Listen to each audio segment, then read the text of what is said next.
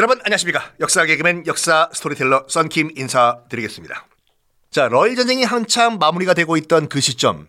러시아는 나라 안팎으로 완전 난리가 났어요.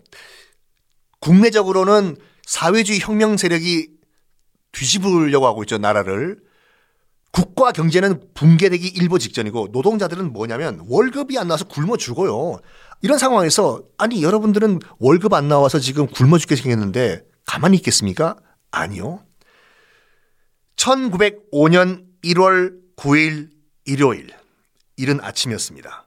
당시 수도 페테르부르크에 있었던 노동자 15만 명이 15만 명이 니콜라이 2세 황제한테 청원서를 제출하기 위해서 황제가 있던 궁으로 가요. 뭐 뒤집업자가 아니라 평화 시위였어요. 페테르부르크에 있던 노동자들이 15만 명이 청원서를 들고 그 당시만 하더라도 니콜라이 2세는 러시아 백성들에게는 신 같은 존재였거든요. 어버이, 어버이 신. 그래서 제발 우리한테 먹을 거를 주십시오. 살려주십시오. 폐하. 우리 좀 살려주십시오. 라고 청원서를 제출하기 위해 가지고 행진을 해요. 15만 명이요. 노동자들이 평화 행진을. 특히 황제의 성상, 그러니까 황제의 미니어처 상을 만들어 가지고 카톨릭에서 성모 마리아 들고 이렇게 행진하는 것처럼 황제의 성상을 들고 황제의 초상화를 들고 조용히 조용히 평화스럽게 궁으로 향해서 행진을 해요. 눈이 오는 그런 일요일 아침이었어요. 우리를 구하소서, 우리를 불쌍하게 보소서, 황제시여, 폐하시여.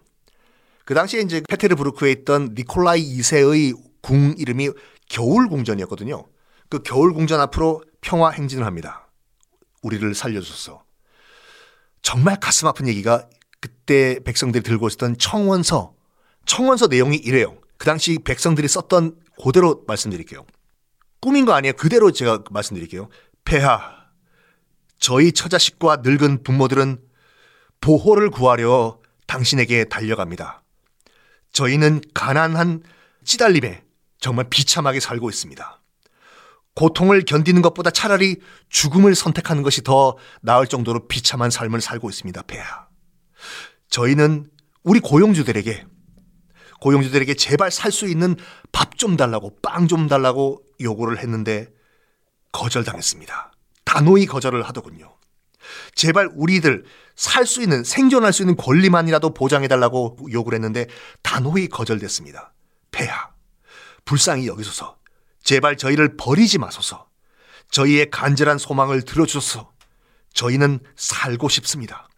밥을 먹고 싶습니다. 폐하께서 저희의 요구를 들어주시지 않는다면 저희는 그냥 궁전 앞에서 그냥 죽는 것이 더 나을 것 같습니다. 폐하, 저희를 제발 불쌍히 여기시어 제발 저희에게 먹을 빵을 주십시오. 아니면 저희는 정말 이 눈보라치는 이 일요일 아침에 무덤으로 들어갈 수밖에 없습니다. 이게 청원서 내용이에요. 그대로.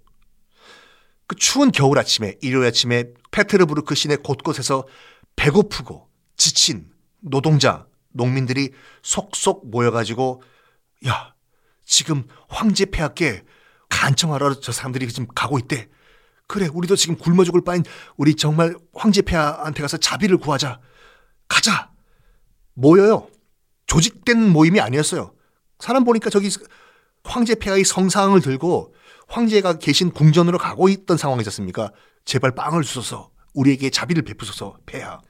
총 모인 게 15만 명이 모여요. 모여가지고 눈보라 눈을 맞으면서 그 추운 페테르부르크에 황제가 니콜라이 2세가 있을 것으로 보였던 겨울 궁전으로 행진을 하는데 그런데 그런데 궁전 앞에서 기다리고 있던 것은 자비의 황제 니콜라이 2세가 아니라 중무장한 군대가 기다리고 있었습니다.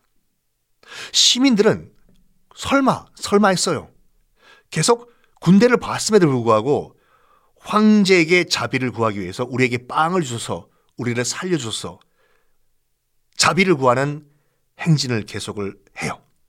그런데, 그런데 갑자기 군대들이 이 비무장 시민들, 빵 좀 달라고 하는 시민들을 향해서 일제히 발포를 합니다. 순식간에 새하얀 눈밭은 노동자 농민들의 붉은 피로 물들어 버리고 배고파서 지금 굶어 죽겠다는 노동자 농민들, 러시아 시민들 피를 뿜으면서 낙엽처럼 눈밭에 쓰러집니다. 그것도 모자라 가지고 이 니콜라이 2세의 황제의 기마 부대가 대검을 뽑고 달려와 가지고 시민들을 말 타고 달려와 가지고 시민들을 칼로 다 베어 버려요. 이 대학살, 이 대학살 그 일요일 아침 하루에만 공식적으로 천 명 이상이 황제의 병사들에 의해서 총에 맞아 죽습니다. 3천 명 이상이 총칼에 맞아서 부상을 당하고 이것이 바로 러시아 역사상 가장 중요한 날, 역사의 변곡점으로 기록되어 있는 피해 일요일, 그날 아침이었습니다. 피해 일요일을 겪고 난 다음에 러시아의 노동자 농민들은 깨달아요. 자비의 황제, 자비의 짜르는 없다. 우리가 속았다. 우리는 신으로 생각했는데 짜르, 니콜라이 2세가 결국에는 우리에게 총칼을 들이대고 빵을 달라고 하는데 빵 달라고 하는 우리 부모, 형제를 죽인 원수였을 뿐이다. 라고 생각을 고쳐 버립니다.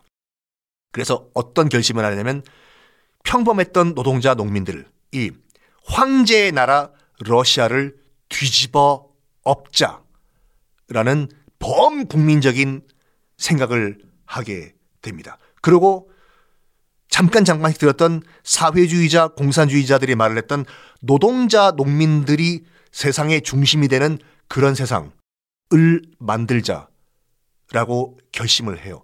이 피해 일요일 아침 이후에 드디어 시작이 됩니다. 러시아 혁명이 피해 일요일 이후에 본격적으로 시작이 됩니다. 이 모든 내용들 정말 물론 제가 말씀드린 것도 뭐 생동감 있게 최대한 말씀드리지만 전체 내용을 포괄적으로 보고 싶다라고 하시는 분들은 말씀을 드리는데 닥터 지바고라는 영화를 꼭 한번 보시기 바랍니다. 그러면 니콜라이 2세 황제의 로마노 왕조가 어떻게 무너지는지 어떻게 러시아 혁명이 또 발생을 하는지 다 보실 수가 있습니다. 자, 다음 시간부터는 그러면 본격적으로 노동자 농민들이 중심이 되는 새로운 세상 어떻게 러시아 혁명이 시작되는지 본격적으로 말씀드리겠습니다. 감사합니다.